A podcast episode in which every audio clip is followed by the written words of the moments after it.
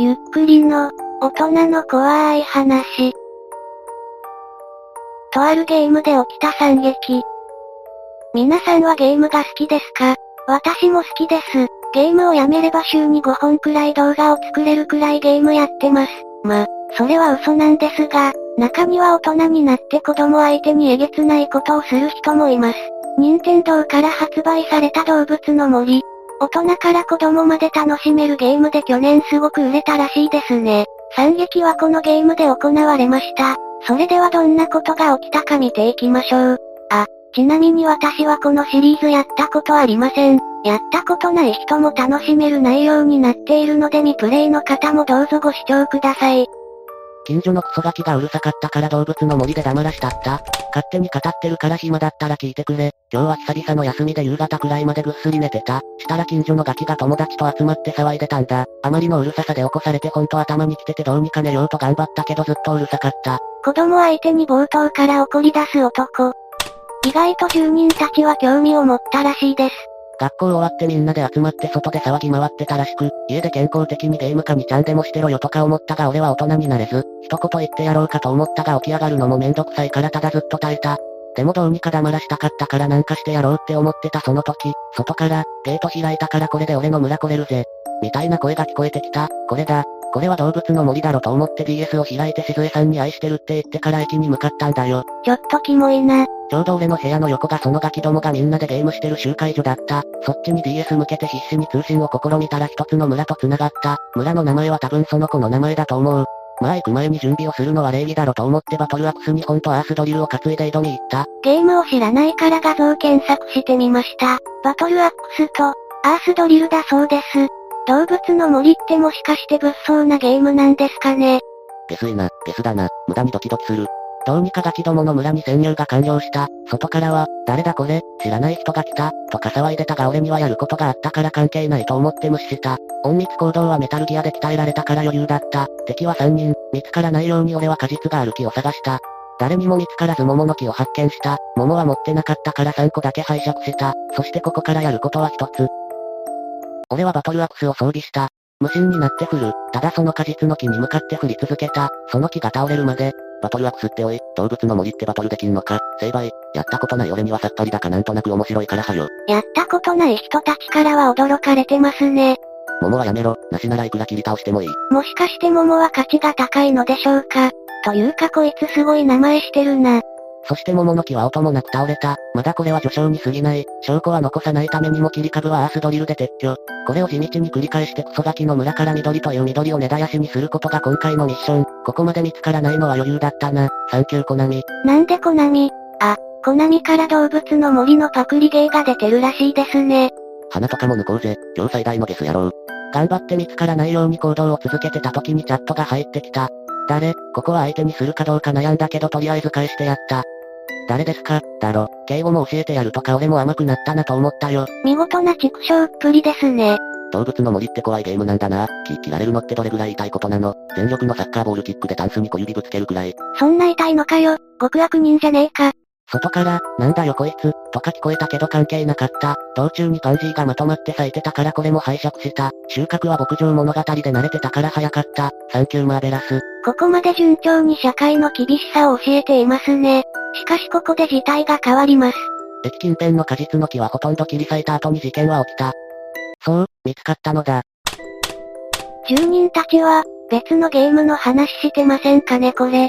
まとめさん僕ドドメ色でお願いします。ドドメ色ってよくわからない。もっとほんわかしたゲームだと思ったがこんな殺伐とした森だったとは、武器の名前物騒すぎるだろ。何がおいでよだよ物騒すぎんだろ。住人たちも盛り上がってきましたね。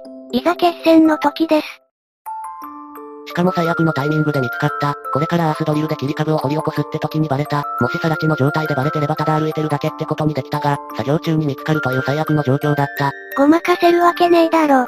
でもこれが友達だったら木の状況とか配置知らなくねとか思ったが、尊重だった。尊重にバレた。尊重の気持ちも尊重しろよ。網で叩かれちゃう。斧持ってんのに網で叩かれんのかよ。外から、この人切ってる、マジかよ、最低、とか聞こえてきたが社会に出てる俺の睡眠を妨害した方がよっぽど最低だろ。だから逃げた。でも撃ってこなかった。実質切断リセットしか荒らしたい作ない恐ろしいゲーム。プレイヤーキルできれば最高なんだけどな。どうやら直接相手に攻撃はできないようです。晴らして無事に村を脱出できた時の爽快感といったら、任天堂さんやばいゲーム作りますね。追ってこなかったのは他の木の被害を確認でもしてたのかと思う。だから俺は作業に移った。海岸にバナナがあったから切ろうかと思ったが、海岸に出たら退路が断たれるから海岸攻めは諦めた。やめろよ、動物の森、追い出せ、動物の森、ひどいよ、傍若の森。大喜利コーナーかな。まあもうバレてるし続けようと思ったが、最近のガキは頭も良かった。俺のバトルアクスを体を停して防いできた。バトルアクスが人に当たるとポニョンってなってまともに切れないんだよ。でも走り回って武器を振るのはテイルズで極めてたからその場を後にして別の木に移った。サンキューナムコ。逃げ回って他の木を切ろうとしても奴らは追ってきた。今思うと電源を切らなかったこの子たちは優しい心の持ち主なんだと思う。一緒にゲームをやって仲良くなったようです。復讐はここまでですかね。でも俺の睡眠を妨害した罪は消えない。絶対に許さない。典型的なビッパーでした。3DS をどう森のためだけに買うか否か、牧場物語とか結構好きなんだがぶつもりやったことない。やる価値ありそうなら 3DS 検討しようかな。3DS 買ってくる。このゲームをやるためにゲーム機を買おうとする住人たちが現れました。もしかしてこの1、任天堂の回し物か。自分の村に帰ったら静江さんに膝枕してもらおうとか考えながら俺は逃げ回った。そしたら地面に亀裂があった。アースドリルに切り替え化石も拝借しておいてやろうって思った。ちゃんと寄贈するし自分の村から出た化石が美術館に飾られるって素晴らしいことだろって思うし。でもここで俺痛恨のミス。もうわかると思うけどそれは落とし穴だった。モグラ穴はやったけどもう随分昔だから穴から出るのは一苦労だった。穴から出たが、時すでに遅し。囲まれちゃったか、やらかしたな。いつの間に動物の森って脱出ゲーになったんだよ。三人のガキに囲まれた。初めて見る顔のやつは女の子だった。抱いてやらんこともない。そこからいじめのような鬼ごっこ開始。鬼さん、生理一。こんなの子供の頃の俺はなかったぞ。最近のガキ怖いな。あいつらがあの顔で走り回ってるとこ想像したら耐えられなかった。やったことない俺からすると脳内再生があの可愛いキャラじゃなくてゲバラみたいなおっさんだわ。革命家のチェ、ゲバラのことかな。イメージ渋すぎわろた。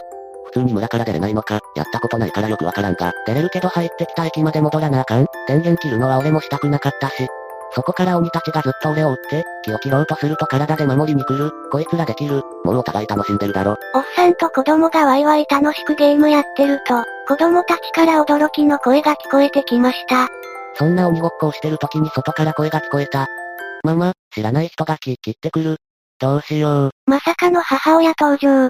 これだからリップはやめらんねえな。あれ、雲行きが怪しくなって、おかん登場、おそらく左右の部屋どちらかにいるわね。ってなったらさすがにやばいな。そんな母ちゃんいるか知らんけど、これはやばい、大事になると思った。警察呼ばれればよかったのにね。こんなことになるなら平和的に注意すればよかった。これ貸してあげるから家で静かに遊びなって言って、超高専人はるかでも貸してやればよかった。これ色気じゃねえか、本当に逮捕されてしまえ。